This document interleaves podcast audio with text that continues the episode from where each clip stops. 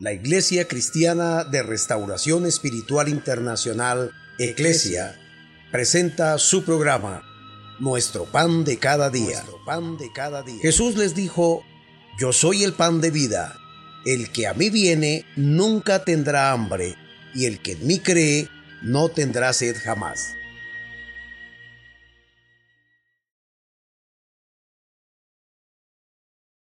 Dios les bendiga. Su pastor y amigo Oscar Orjuela Gómez. Agradecido con Dios de poder llegar hasta sus hogares y seguir llevando esta secuencia maravillosa del discipulado. En esta ocasión he intitulado la lección El origen del pecado. Ya hemos dicho que Dios es un Dios trino, un Dios maravilloso, un Dios especial que está interesado en que el ser humano le conozca y experimente la salvación de su alma. Hoy vamos a tomar un texto precisamente para saber por qué razón debo yo ser salvo. Porque hemos hablado durante todos los programas pasados precisamente del plan de salvación, del plan de redención. Pero la pregunta sería aquí, ¿dónde empezó el pecado? ¿Cómo se produjo? ¿Cuál es el origen del mal, del pecado? Para ello vamos a ir al último libro de la Biblia para enseñar algo hermoso. Dice la palabra en el capítulo 12 de Apocalipsis, versículo 9, y fue lanzado fuera el gran dragón, la serpiente antigua, que se llama Diablo y Satanás, el cual engaña al mundo entero, fue arrojado a la tierra y sus ángeles fueron arrojados con él. Aunque este pasaje hemos dicho en el estudio del Apocalipsis que es uno de los pasajes con doble referencia, es decir, que tuvo un cumplimiento en una época y otro lo tendrá posteriormente, más exactamente en la mitad de la gran tribulación, que es donde va a acontecer eso. El origen, como ya lo hemos dicho, sucedió antes de que el hombre estuviera aquí en la tierra. Es decir, el primer pecado no se cometió en la tierra, como lo registra Génesis el capítulo 3, del versículo 1 en adelante, que la historia lo dice que la serpiente era más astuta que los animales y engañó a Eva. Eva a su vez hace caer en transgresión al hombre, pecan, entra la maldad al mundo, la desobediencia, por ende el pecado, la muerte, que significa separación con nuestro Dios. Sin embargo, el texto que hemos citado hace alusión precisamente al dragón, a la serpiente antigua, al diablo o a Satanás. Mire que menciona esos nombres, cuatro nombres. Serpiente antigua, dragón, diablo, Satanás. Ahora, ¿qué significan estos nombres? El nombre de Satanás en hebreo significa adversario. Es decir, es un enemigo, en este caso pues de la raza humana, y se ha hecho como el enemigo de Dios. En griego la palabra diablo significa el acusador y también un enemigo. Es decir, Satanás siempre ha estado interesado en ir delante de Dios a acusar a los que servimos a Dios. Eso registra el libro de Job, que dice que Satanás se presentó delante de Dios, entre los ángeles que estaban delante de él, y fue a acusar a Job.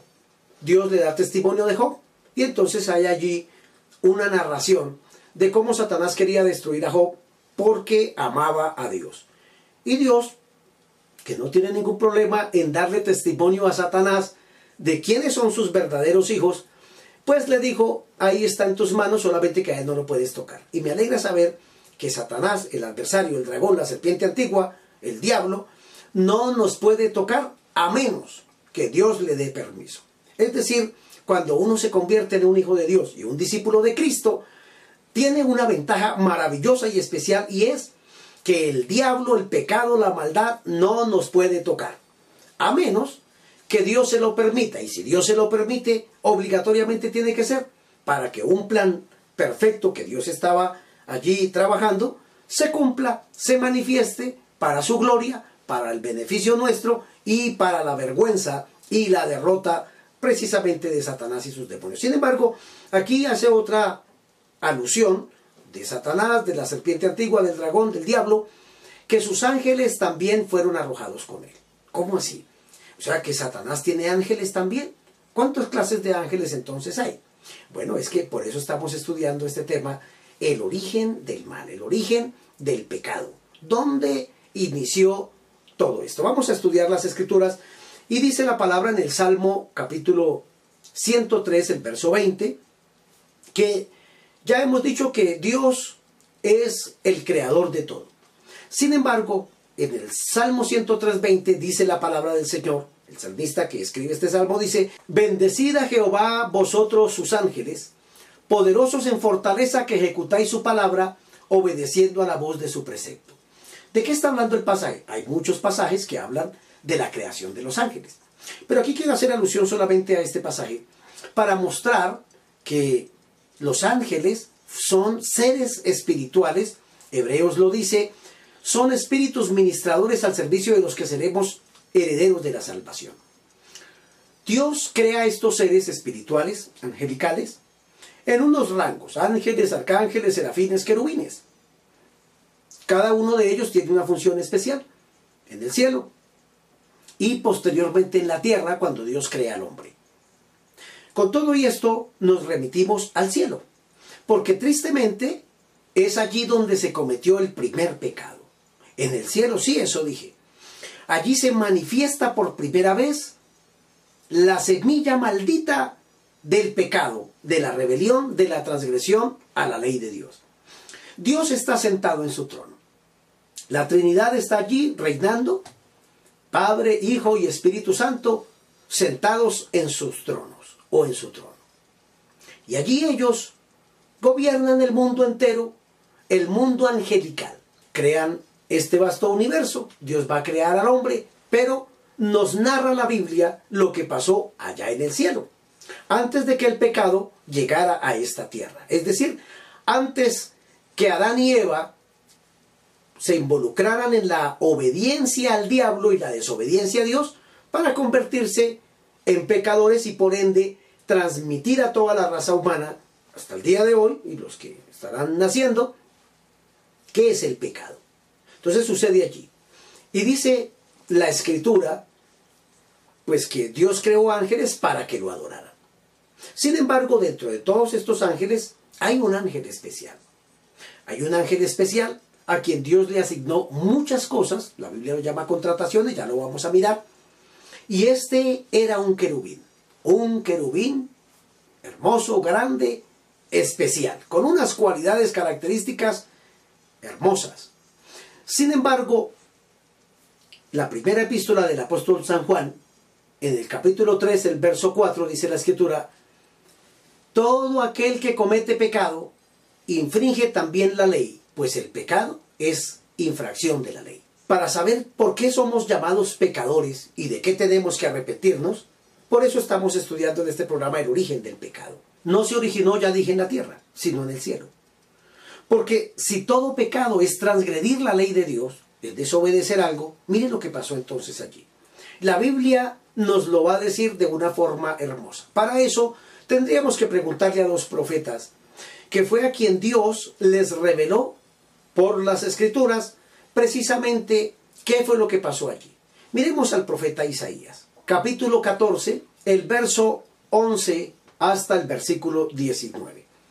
En ese pasaje encontramos una descripción de Lucifer, del diablo, del dragón, de la serpiente antigua, pero no en la manifestación de serpiente antigua, de diablo, de Satanás, de adversario, de enemigo, sino de ángel, de querubín, de la forma inicial con la cual él fue el creado. Dice la palabra de Dios, descendió al Seol tu soberbia. Habla de una persona altiva, soberbia, y dice que al infierno, que es traducido del Seol, el lugar de los muertos, su soberbia. Y el sonido de tus arpas, gusanos serán tu cama y gusanos te cubrirán. ¿De quién está hablando? Es raro este personaje. Aunque Isaías lo está manifestando a través del escarnio al rey de Babilonia, de hecho Babilonia tiene que ver con el paganismo, en esa afirmación de que Satanás no existe, que es un personaje ficticio, porque algunos estudiando la escritura dicen, Dios le estaba hablando a través del profeta Isaías al rey de Babilonia, es decir, a un hombre en la tierra. Bueno, acuérdese que en la Biblia hay tipologías también. Aquí Dios está tomando como base a un rey que realmente existió, que es el rey de Babilonia, que posteriormente Ezequiel lo dice, que es el rey de Tiro. Sin embargo, por las mismas descripciones de los dos pasajes, encontramos claramente que no puede haber la contradicción por una sencilla razón. Porque aunque si bien es cierto que se estaba refiriendo aquí, en este caso al rey de Babilonia, mire lo que está diciendo de este rey, de este personaje que aparece en la Biblia. Algunas personas han dicho que este personaje no está hablando de Lucifer, del diablo, de Satanás, del dragón, de la serpiente antigua. Porque el texto dice en Isaías 14 que es un escarnio al rey de Babilonia. Es cierto, aunque el relato hasta el versículo 10 habla del rey de Babilonia, note algo, no puede ser obligatoriamente el rey de Babilonia, sino que lo presenta el profeta Isaías como una representación de lo que pasó allá por revelación. ¿Por qué lo digo con tanta seguridad? Precisamente porque el versículo 12 dice, como caíste del cielo, oh lucero, hijo de la mañana, cortado fuiste por tierra tú que debilitabas a las naciones. El rey de Babilonia no vivía en el cielo y al rey de Babilonia no lo expulsaron del cielo. ¿Cómo acoplaríamos ese texto si realmente estuviera hablando de una persona humana y no de este ser angelical?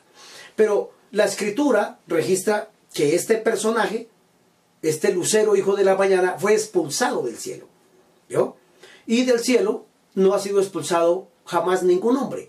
Dice el versículo 13, tú que decías en tu corazón, subiré al cielo, en lo alto junto a las estrellas de Dios, levantaré mi trono y en el monte del testimonio me sentaré a los lados del norte. Es decir, ¿qué hombre, qué rey ha querido ir a hacer un trono encima del trono de Dios? Tiene que ser alguien que conoce el trono de Dios y que tenía acceso para conocer esa verdad. Esta persona no es otro sino Lucifer, este ángel que Dios ha creado y que aquí lo llama Lucero, hijo de la mañana. El versículo 14 dice, sobre las alturas de las nubes subiré y seré semejante al Altísimo. Digamos que los seres humanos, los reyes, los gobernantes de la tierra, ellos quieren gobernar el mundo entero, pero ninguno hasta el día de hoy ha dicho, no, yo voy a ir a hacer mi trono encima de Dios en el cielo, excepto un ser angelical del cual Isaías nos está dando esta narración. Versículo 15. Mas tú derribado eres hasta el Seol a los lados del abismo. Mire que Dios le ha enjuiciado y esto se hace o se dice más como una profecía. Versículo 16. Se inclinarán hacia ti los que te vean, te contemplarán diciendo, este es aquel varón que hacía temblar la tierra y que trastornaba los reinos. De hecho, solamente un ser espiritual puede trastornar toda la tierra, como lo hemos visto en el estudio de Apocalipsis. Verso 17, que puso al mundo como un desierto, que asoló sus ciudades, que a sus presos nunca abrió la cárcel. Los presos que ha habido en la historia, pues han sido libertados. Han sido liberados por otros grupos que los conquistaron a estos. Sin embargo, a quien Satanás esclaviza, no abre jamás las puertas de su celda donde lo tiene aprisionado con el pecado y la maldad. Mire la descripción que es inhumana. Es algo que sale de lo humano. Es algo diferente de lo que está hablando el profeta Isaías. Versículo 18. Todos los reyes de las naciones, todos ellos yacen con honra cada uno en su morada. Y verso 19.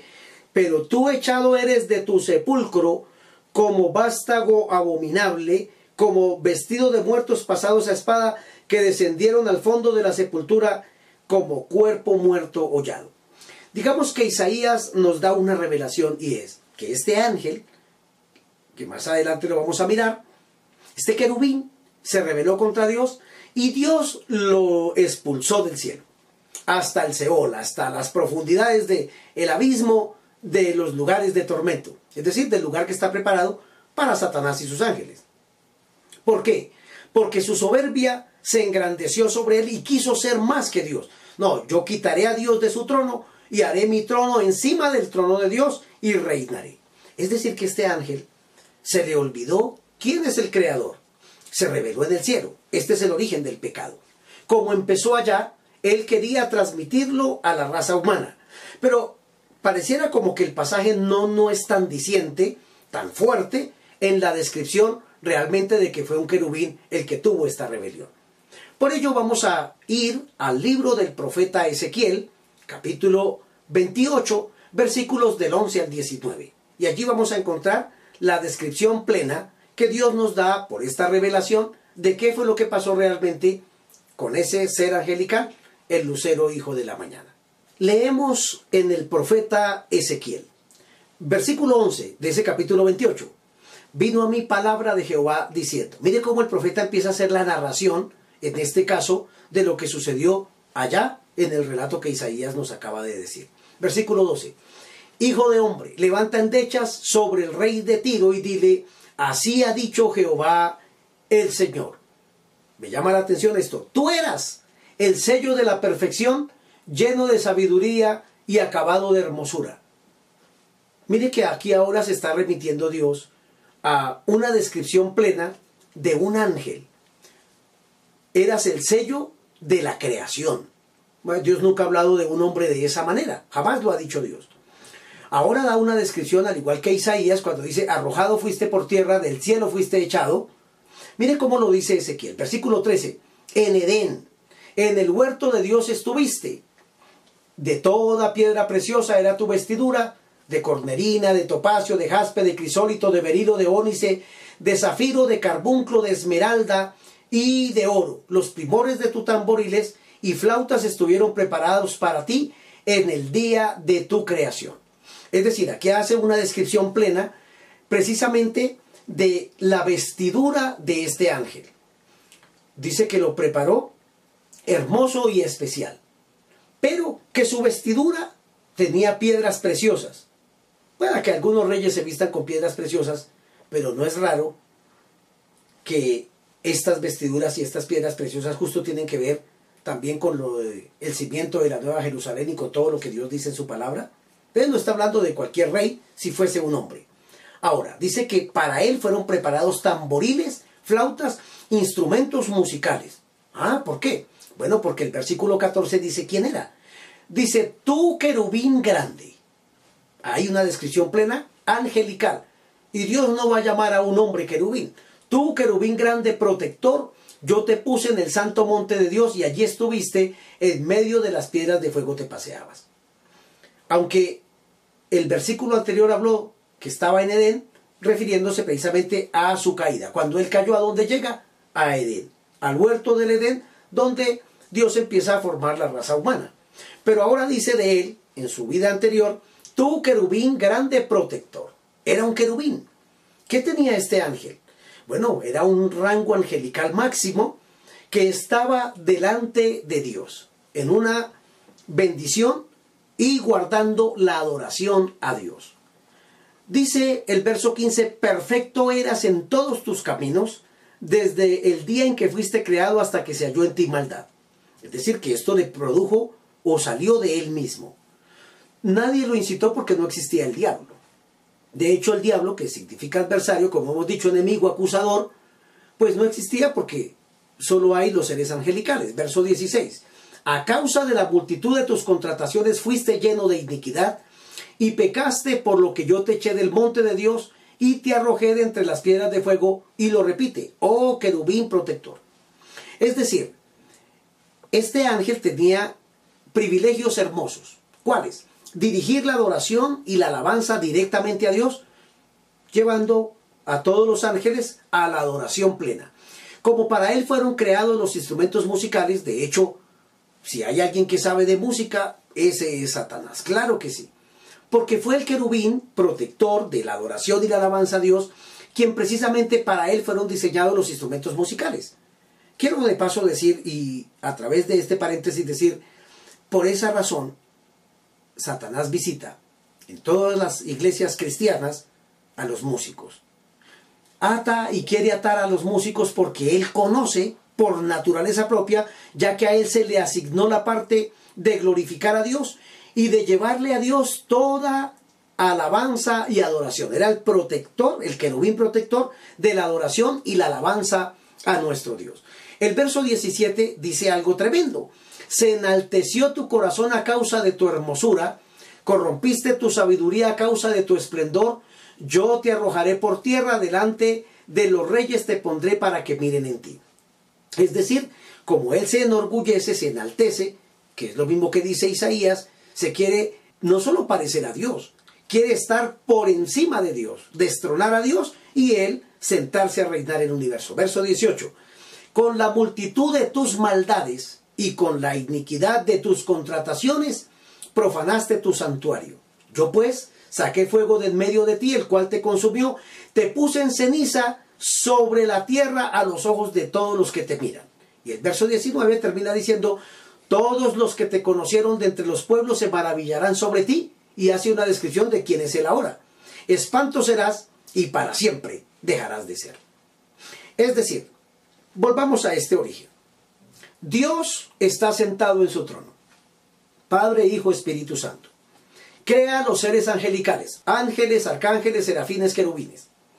Crea un ángel especial sobre todos ellos, que es Lucifer o el lucero hijo de la mañana. Su vestidura, piedras preciosas, muy sabio, hay muchos misterios que le son revelados. Es decir, tiene una contratación de parte de Dios. Tenía que venir a traer al trono de Dios la adoración, la alabanza con todos los ángeles. Él lo hacía, lo hizo mucho tiempo. Un día se quedó mirando a Dios. Y dice la escritura que Dios habita en luz inaccesible, es decir, nadie tiene acceso pleno a ese Dios. Y Lucifer era el guardián de ese trono de Dios, no como el guardaespaldas de Dios, como algunos han dicho, que guardaba a Dios. A Dios nadie lo puede proteger porque Dios es todopoderoso. Sencillamente guardaba la adoración y la alabanza en el cielo a Dios. A él se le asignó esa responsabilidad preciosa, un liderazgo hermosísimo en el cielo. Guardar la adoración a nuestro Dios.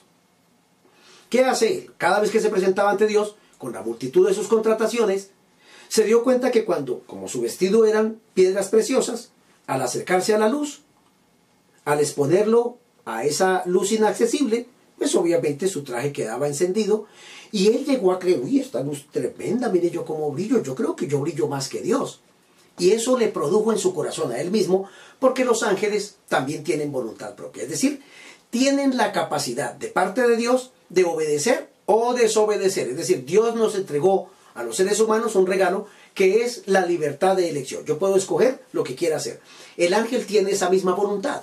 Sin embargo, Lucifer, para él, fueron creados instrumentos musicales, dirigía la adoración, venía siempre, adoraba a Dios, y ahora entra en su corazón, por su mismo orgullo, dice la Biblia, porque se enalteció tu corazón por causa de tu hermosura. Es decir, él creyó que realmente no había nadie más hermoso que él, y aunque era un ser excepcional, quiso ahora usurpar el lugar de Dios, sentarse en el solio de Dios y hacer allí su trono y mandar a todos los ángeles y por ende a Dios.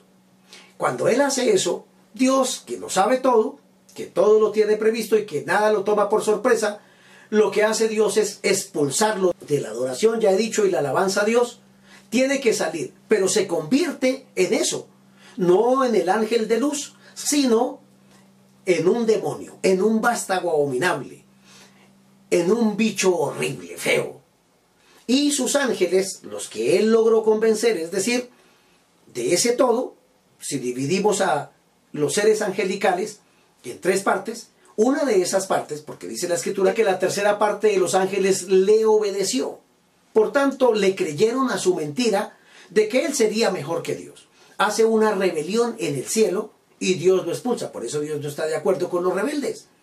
Dios está de acuerdo con las personas que obedecen, que se someten a una autoridad, pero que también tienen unos derechos y unos privilegios.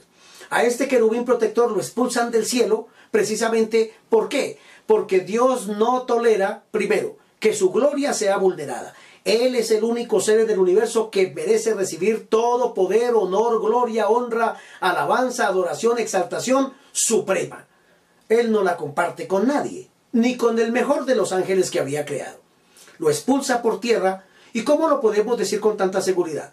Porque Jesucristo fue quien lo expulsó del cielo también. Y él nos narra en el Evangelio según San Lucas, en el capítulo 10, versos 17 al 20. Dice la palabra que Jesús ha comisionado a 70 discípulos para que vayan a hacer evangelismo, es decir, para que cumplan la gran comisión, para que hagan discípulos, es decir, a ser discipulados. Ellos van, echan fuera demonios, sanan enfermos y regresan felices. Sí, eso nos pasa siempre. cuando vamos a evangelizar, cuando predicamos el Evangelio, hay algo que nos invade. Por eso estoy así contento, porque le estoy compartiendo las verdades del Evangelio. Y eso me produce no otra cosa, sino una felicidad maravillosa en saber que allá detrás de cámaras hay otra persona que me está escuchando y que también está siendo discípulo de Cristo. Y eso nos emociona.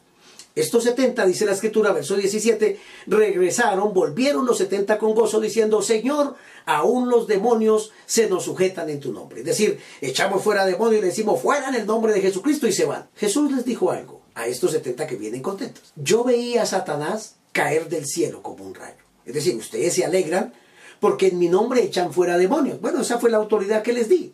Pero yo, es decir, yo Dios, yo fui el que lo expulsé a Lucifer del cielo. Yo fui el que lo eché por tierra. Versículo 19. Ahora a ustedes les digo, he aquí os doy potestad de hollar serpientes y escorpiones y sobre toda fuerza del enemigo y nada os dañará. Es decir, a ustedes les entrego una autoridad para echar fuera demonios, para pisar todas las obras de brujería, de ocultismo, de magia, de agorería y de todo lo ocultista que hay en el mundo. Por eso no nos da miedo ni los brujos, ni los hechiceros, ni los encantamientos, ni las maldiciones de nadie. ¿Por qué? Porque tenemos el poder de Dios y tenemos todo ese respaldo que el Señor nos dio por su bendita palabra. Versículo 20.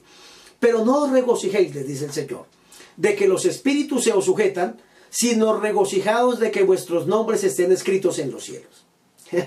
es decir, es bueno echar fuera demonios. Sí, es bueno. Porque es ver cómo por ese milagro una persona es libertada del poder de las tinieblas y obtiene el beneficio de parte de Dios de ser libre y de conocer a Dios. Sanar un enfermo es maravilloso. Gente sufriendo, a veces no tienen recursos, el dolor es inmenso, pero como a Jesús le pasaron tantas cosas, que ya se lo diré en otra sección, para sanar a los enfermos y estaré orando por muchos enfermos, es hermoso ver enfermos ser sanos, claro que sí.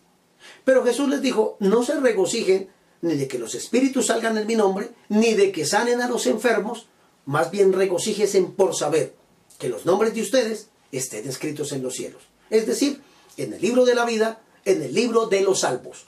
Termino aquí diciendo en esta sección, ¿cómo hago yo para saber, pastor, que mi nombre está escrito en el cielo? Sencillo.